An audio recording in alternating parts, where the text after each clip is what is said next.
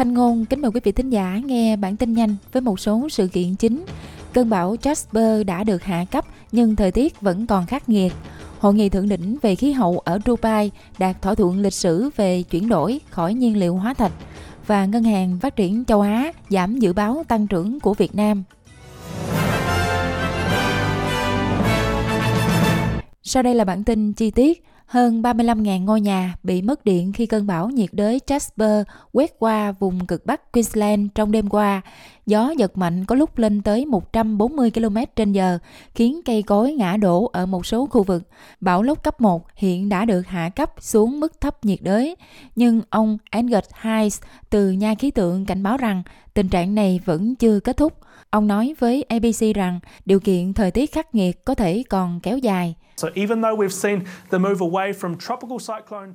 Mặc dù chúng ta đã thấy sự di chuyển từ xoáy thuận nhiệt đới sang xoáy thuận ngoại nhiệt đới, nhưng vẫn còn nhiều thời tiết khắc nghiệt, nhiều mưa lớn trong 48 giờ tới khi hệ thống di chuyển chậm qua phía bắc Queensland. Một số khu vực ở Port Douglas, Cairns và Cape Tribulation đã có lượng mưa lên tới 200 mm. Liên quan đến hội nghị thượng đỉnh về khí hậu tại Dubai, 198 quốc gia tham gia hội nghị đã đạt được thỏa thuận mang tính bước ngoặt mới. Mặc dù thỏa thuận không buộc các quốc gia phải loại bỏ nhiên liệu hóa thạch, nhưng nó được ca ngợi là một bước quan trọng hướng tới đạt được mục tiêu phát thải ròng bằng không vào năm 2050.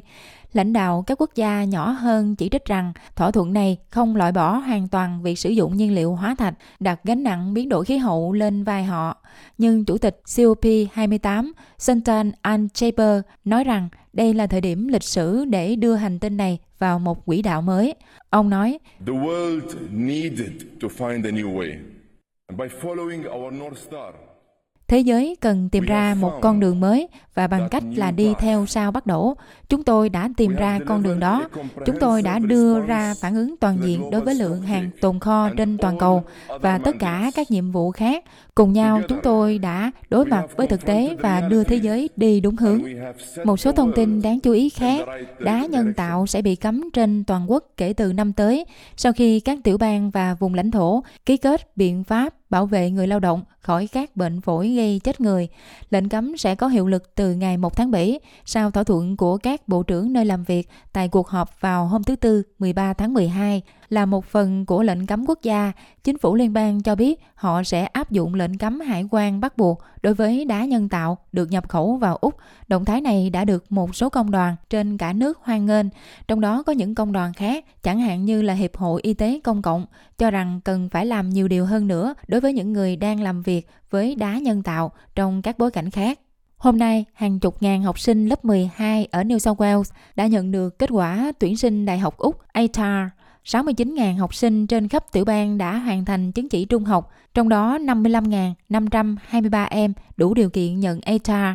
Dữ liệu từ Trung tâm tuyển sinh đại học cho thấy 49 học sinh nhận được điểm ATAR cao nhất là 99.95, trong đó 12 học sinh nữ và 37 học sinh nam đến từ các trường công lập và phi chính phủ. Trận mưa sao băng lớn nhất trong năm sẽ diễn ra vào tối nay. Dự kiến sẽ có 50 sao băng bay qua bầu trời Sydney và Melbourne và gần 90 sao băng trên bầu trời Darwin. Mưa sao băng sẽ bắt đầu vào khoảng 2 giờ sáng và kéo dài cho đến 3 giờ. Liên quan đến Việt Nam, trong báo cáo về triển vọng phát triển châu Á mới được công bố, Ngân hàng Phát triển châu Á dự báo tăng trưởng của Việt Nam trong năm nay giảm xuống còn 5.2% so với dự báo trước đó là 5.8%.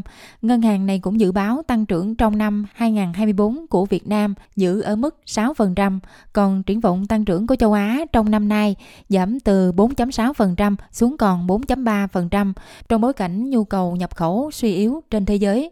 Báo cáo cho biết Nguyên nhân là do nhu cầu bên ngoài bị suy yếu, tiếp tục gây áp lực lên lĩnh vực sản xuất công nghiệp và chế tạo của Việt Nam, khiến sản lượng chỉ còn ở mức 0.4%, con số nửa năm thấp nhất trong cả chục năm qua. Theo báo cáo, tình trạng tăng trưởng thương mại yếu đi kể từ tháng 3 năm nay đã khiến cho nhiều doanh nghiệp phải đóng cửa, nhất là trong lĩnh vực sản xuất để xuất khẩu.